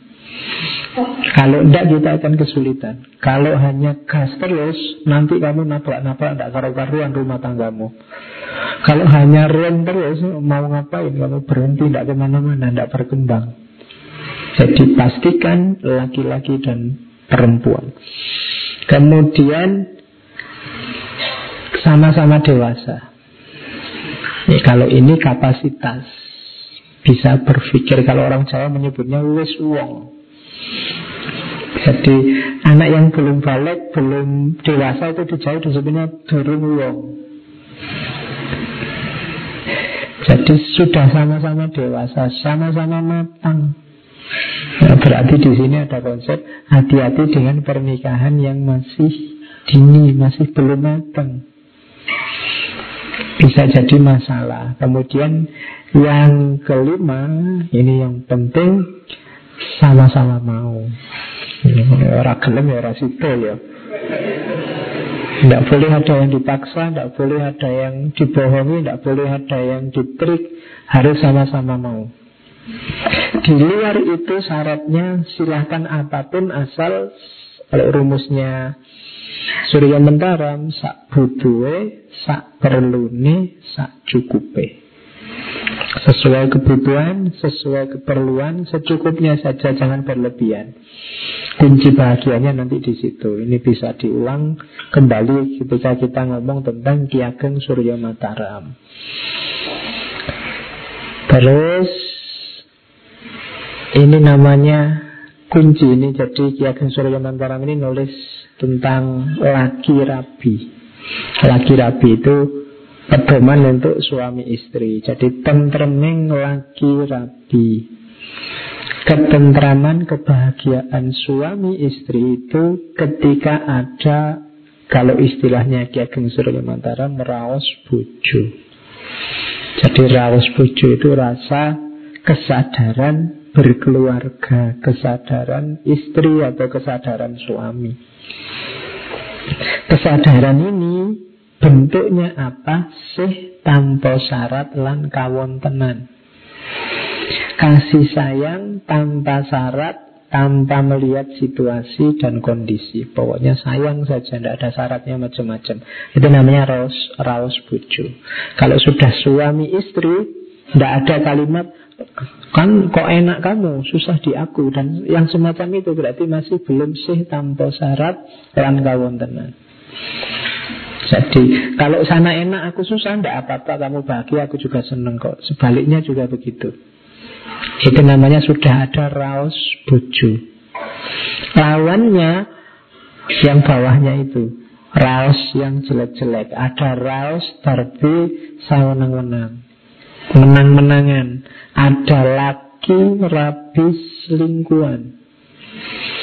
Selingkuh khianat ada laki rapi unggul-unggulan Saling merasa benar. Suami istri Selalu tanding siapa lebih baik Siapa lebih benar terus gegeran. Ada lagi laki rapi ingkit-ingkitan Saling mencurigai. Ngapain tadi di luar? Coba lihat HP-nya itu Gitu terus itu ya. Terus konflik. Ingkit-ingkitan, lirik-lirikan. Kalau yang sebelumnya merasa dia paling benar Yang terakhir ini tidak percaya, tidak ada kepercayaan pada pasangan. Kalau penyakit ini ada, tidak akan ada ketentraman dalam keluarga. Jadi perhatikan rumus-rumus itu. Kalau ini sairnya yang saya bilang tadi. Jadi cara pun anggone ngelampai jejuduan serta bebujuan lan uga sesrawungane padha nyukupi butuh lestarining gesang lan jinis sami ambudidaya amrih bisa cukup. Ukurane dudu semat derajat tuwin keramat ingkang nomor siji ananging nganggo rasa.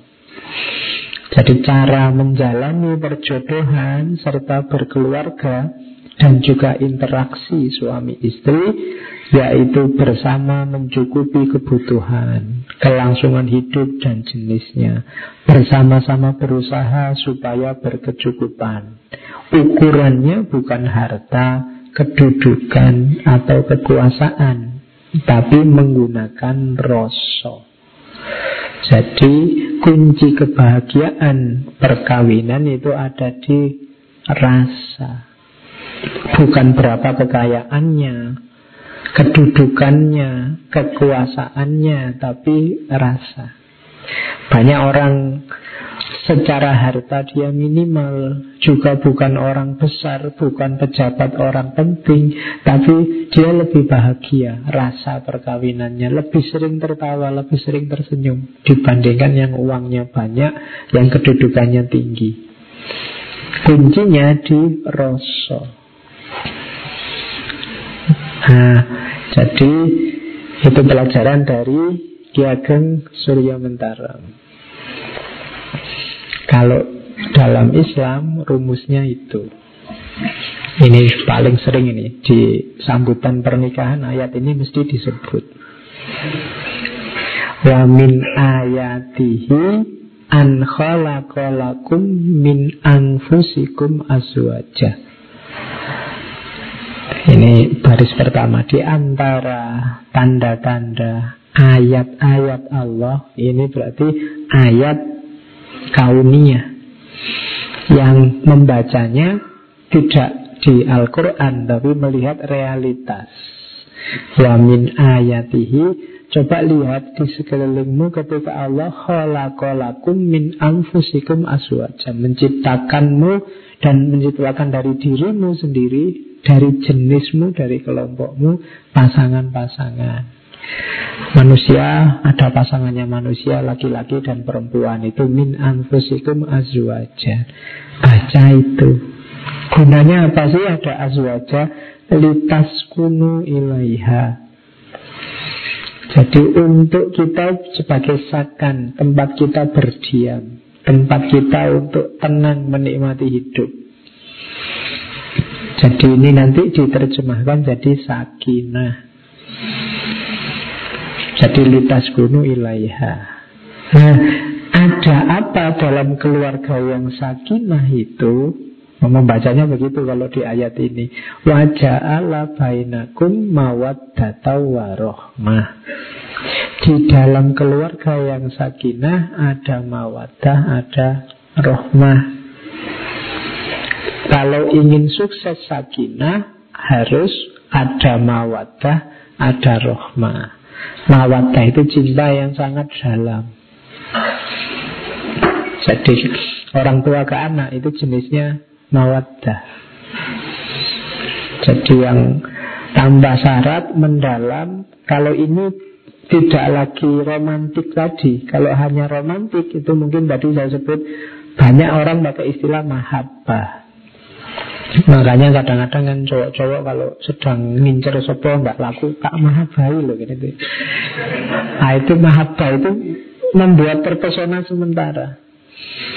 Naik satu level di mawaddah. Mawaddah itu cinta yang sangat dalam. Nah, cinta yang sangat dalam ini ada dimensi meluasnya namanya rohmah. Rohmah itu efek dari cinta yang sangat dalam ini akan kelihatan di sekelilingnya. Perilakunya juga perilaku penuh cinta, lingkungannya juga terimbas, keluarga yang sakam tadi itu karena imbas rohmah ini tadi. Jadi cintanya sangat dalam, mawadah, kemudian rohmah. Dia jadi berkah di sekelilingnya. Jadi petunjuknya Al-Quran Menikahlah kamu akan tenang Kamu akan dapat sakam Apalagi kalau sudah sakam Nanti di dalamnya akan tumbuh mawadah warohmah Untuk paham ini Kalian harus berpikir Kenapa inna fi walika la ayatin likomi. Jadi mereka yang berpikir yang menemukan rahasia ini. Jadi yang tidak mau berpikir ya tidak akan ketemu. Makanya sering saya bilang kuncinya justru terletak pada berpikir. Oke, jadi itu yang agama. Terus ini tadi ya, saya ingin mengakhiri di sini. Marriage is not a destination, it is a journey. Jadi pernikahan itu bukan tujuan, bukan target akhir, tapi dia adalah sebuah journey. Jadi dia adalah perjalanan. Kalau dia sebuah perjalanan, perhatikan syarat-syaratnya biar perjalananmu nyaman. Jangan asal jalan. Perhatikan juga rutenya, kamu harus punya peta. Mau dibawa ke mana jalanmu? Kalau hanya asal ala pak nikah aja nanti bisa bisa pak ngerti ngerti enggak. Kamu harus tahu, punya rencana-rencana. Journey itu kan gitu, kamu mau melakukan perjalanan kan harus tahu. Nanti mau ke mana, yang diambil mana saja, targetnya apa, ketemunya di mana, itu journey. Tidak sekedar jalan. Jadi harus tahu targetnya. Punya modal, punya bekal untuk melakukan journey. Nah, rumusnya apa? Bahwa dia adalah jurnal, rumusnya ini. Yang pertama apa? Diingat-ingat bahwa kebahagiaan maupun kesedihan dalam pernikahan sepenuhnya bergantung pada dua pihak, suami dan istri. Satu gagal, gagal dua-duanya. Karena ini sudah satu paket. Jadi rumusnya pokoknya apa-apa harus berdua. Senang berdua, sedih berdua, berjuang berdua, sukses juga berdua, gagal juga berdua. Orang lain bisa masuk juga seizin berdua. Jadi itu kuncinya itu. Perhatikan dalam journey ini, dalam perjalanan ini, yang melakukan perjalanan dua orang. Tidak cuma satu orang Sukses tidaknya tergantung berdua Yang kedua Perhatikan menikah itu di situ saya pakai ilustrasi komputer Kayak komputer Apa yang kamu masukkan Itu yang akan keluar Jadi jalan journey tadi Apa yang kita lakukan Kita akan panen hasilnya kalau yang kita masukkan adalah ketekunan, kasih sayang, saling percaya, kepedulian, ketuhanan, kita akan dapat kebahagiaan, kepuasan, kepenuhan, kedekatan, keberanian. Tapi sebaliknya, kalau yang kita taburkan adalah kecurigaan, egoisme, menang-menangan, saling maksa, saling merentah, tidak ada komitmen, tidak saling percaya, maka kita akan panen frustasi, kemarahan, banyak persoalan. Jadi berdua tadi perhatikan yang dilakukan apa. Apa yang dilakukan itulah nanti yang akan dipanen. Jadi itu rumusnya journey. Yang ketiga, ingat-ingatlah bahwa tidak ada laki-laki sempurna, tidak ada perempuan sempurna. Siapa pun orang yang kamu nikahi, dia adalah orang yang pernah berdosa. Tidak ada orang yang tidak punya dosa. Jadi kalau kamu menuntut pasanganmu bersih, suci, kamu tidak akan nemu. Mungkin yang kayak gitu Nabi, tapi sekarang sudah tidak ada Nabi. Jadi setiap orang pernah punya dosa. Maka dalam journey itu jangan mengasumsikan kamu dapat pasangan orang yang sama sekali bersih. Dan itu kalimatnya bersiaplah untuk menerima kejutan apa pun. Kenapa begitu? Karena kemarin kita belum tahu sepenuhnya dia. Sekarang bersama nanti lama-lama satu dua wataknya, satu dua karakternya akan muncul. Tidak usah kaget, biasa saja. Kemarin romantis sekali loh Pak Begitu nikah Cueknya luar biasa Tidak usah kaget Kemarin ada pamrihnya Biar kamu mau, biar kamu suka. Sekarang sudah suka, cuek dua Aslinya keluar, romantisnya sama yang lain lagi. Iya. Jadi siap-siaplah. Itulah pasanganmu. Jadi berjuang terus. Jangan tetap jangan masukkan yang jelek-jelek. Nanti keluarnya juga yang jelek-jelek.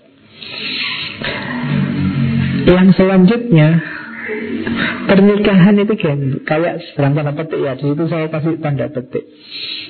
Sifatnya gambling.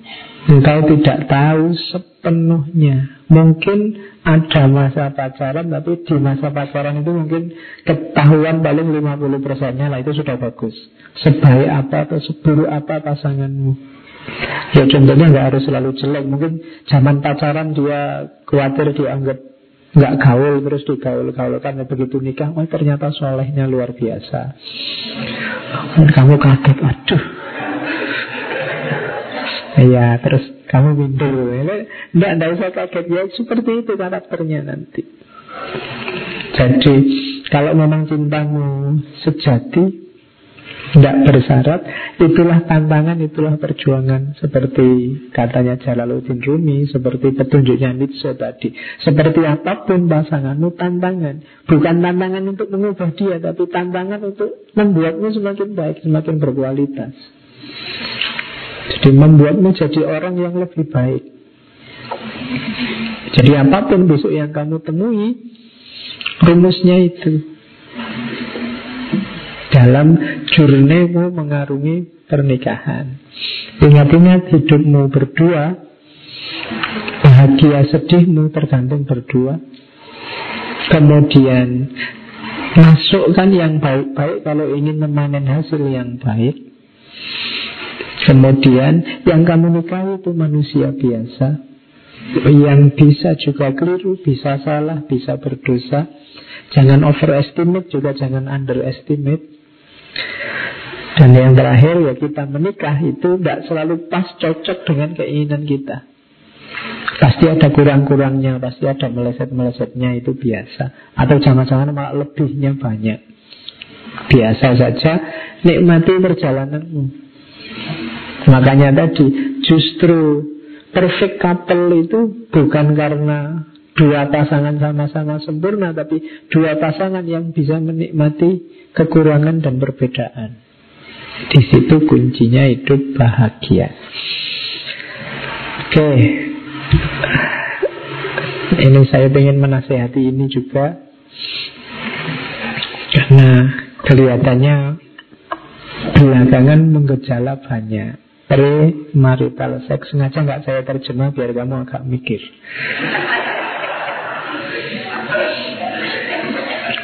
Ya, saya wanti-wanti ini karena ada beberapa penelitian yang arahnya sekarang kita semakin permisif.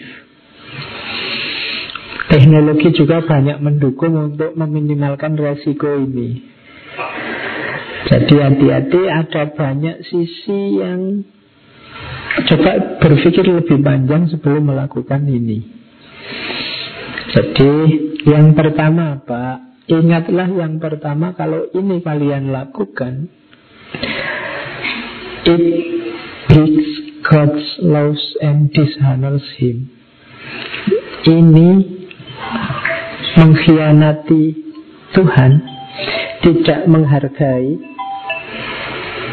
jadi tidak apa menjalankan pesan-pesannya dan jangan salah, we never win by dishonoring God. Hidup kita tidak akan bahagia. Kamu tidak akan menang, tidak akan jaya dalam hidupmu dengan tidak menghargai Tuhan. Jadi kadang-kadang kamu alasan Allah gampang pak kita tobat nanti beres. Ayah, kalau rumusmu itu berarti kamu tidak menghargai Tuhan. Kamu menyepelekan Tuhan. Dan kamu tidak akan bahagia dengan menyepelekan Tuhan. Jadi kalau mau ke sana ingat-ingat ini yang pertama. Kamu sedang mengkhianati Tuhan. Kamu sedang tidak menghargai Tuhan, tidak menghargai Allah. Dan hidupmu tidak akan bahagia, tidak akan menang, tidak akan sukses dengan tidak menghargai Allah. Yang kedua, ingat-ingat ini juga bahwa engkau sedang melecehkan, engkau sedang menyingkirkan, engkau sedang mencuekin nilai-nilai yang dibangun oleh masyarakatmu, oleh keluargamu, hanya demi nafsumu. Yang kedua ingat-ingat ini. Jadi yang pertama engkau sedang merendahkan Tuhan, tidak menghargainya.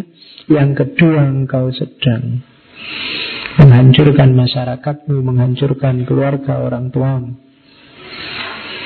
Itu yang kedua. Ingat-ingat ini.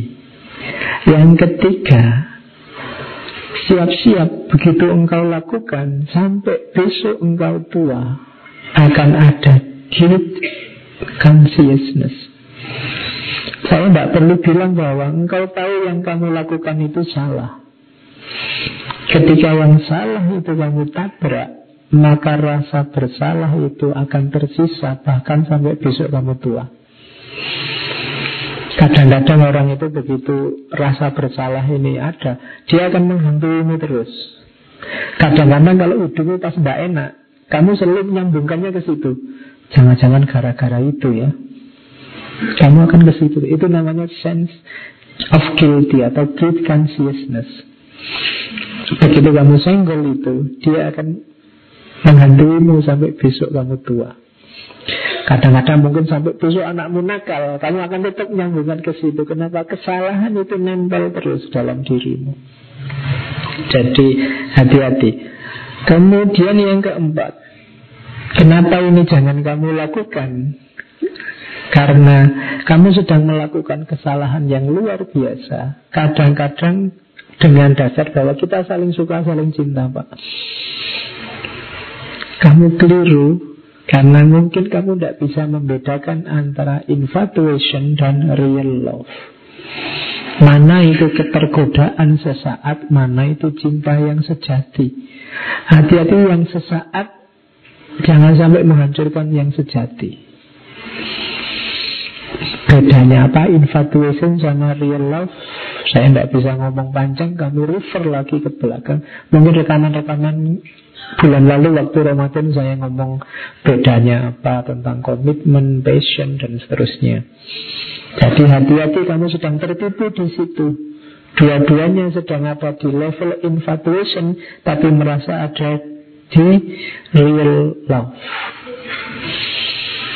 Ingat-ingat juga yang kelima, ketika kalian melakukan itu, kalian sedang mengorbankan kebahagiaan luar biasa yang nanti akan kamu nikmati setelah menikah. Future, kamu sedang devalues the future intimacy. Justru puncak kedekatanmu berdua itu setelah kamu menikah itu, tapi kamu membuat dia tidak bernilai dengan aktivitas premarital sex ini.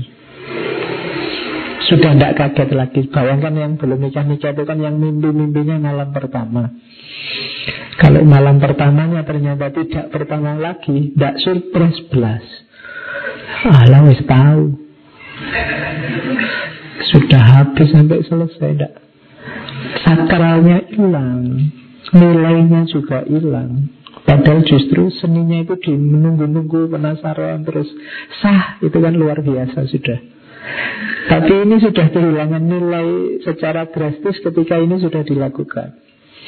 Saya pesan tolong ini jangan hilang. Kemudian kalian akan kehilangan berhadapan dengan berhadapan dengan sosial etik dan akan kehilangan sosial protection. Sosial etik itu ya etika norma yang berkembang di masyarakat yang sedang kalian tabrak itu begitu masyarakat tahu kalian akan kehilangan social protection. Banyak hal, banyak fasilitasmu sebagai anggota masyarakat akan tercabut. Yo, resiko sosial mungkin kamu dikerebek, mungkin kamu nanti dikucilkan, cacat itu akan diingat orang sampai besok. Hati-hati dengan efeknya ini. Kemudian kalau ini kalian sudah apal ya, kalian mengatasinya merasa gampang lah pak. Premarital pregnancy, hamil sebelum nikah. Iya, hamilnya bisa kamu atasi, tapi jangan lupa segalanya bisa terjadi. Dan jangan lupa semua efeknya termasuk yang terakhir efek kesehatan. Kalau dua yang terakhir mungkin teknologi bisa ngatasi, tapi enam tujuh yang atas kalian siap-siap itu. Makanya perhatikan benar ini, hidupmu itu indah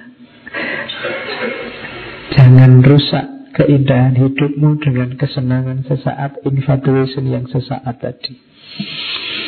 Pernikahan itu kita bahas tadi sejak di depan Begitu indahnya hidup berdua Begitu indahnya hidup bareng Dengan segala visi misi hidup bersama Begitu diawali dengan ini Semua yang di depan tadi tidak ada artinya Dia akan rusak Oke, saya kira itu ya untuk sesi menikah kita. Ya. Jadi salah satu fitrah dalam hidup kita. Ada banyak tips, ada banyak rumus. Kita agak cermat karena menikah ini salah satu step hidup kunci selain lahir biasanya orang yang kedua menikah terus punya anak dan kematian jadi dia fitrah yang jadi bagian penting dalam hidup kita oke saya kira itu untuk malam hari ini bulan depan. Kita ganti tema ya. Tema apa ya enak eh Agustus. Tokoh Bulan kemerdekaan. Kita bahas Tokoh-tokoh muda saja ya. Tokoh-tokoh muda Zaman dulu ada Suhoji Kemudian Ahmad Wahid Kemudian Wahid Hasim Kiai Haji Wahid Hasim. Ini orang-orang muda yang meninggalnya muda Tapi karyanya luar biasa Satu lagi siapa? Khairil Anwar. Oke Biar ada bau kemerdekaannya ya. Jadi bulan depan kita Lihat gagasan-gagasan mereka Siapa tahu yang muda-muda jadi tambah semangat Ya versi ngaji filsafat tentunya ya. Ya yang punya harapan lebih macam-macam ya. Monggo pokoknya gaya kita aja Kita bahas santai-santai aja. Kita cari yang manfaat untuk kehidupan kita. Oke, saya kira itu untuk malam hari ini. Kurang lebihnya mohon maaf. Wallahu muwafiq Wallahu a'lam bisawab Wassalamualaikum warahmatullahi wabarakatuh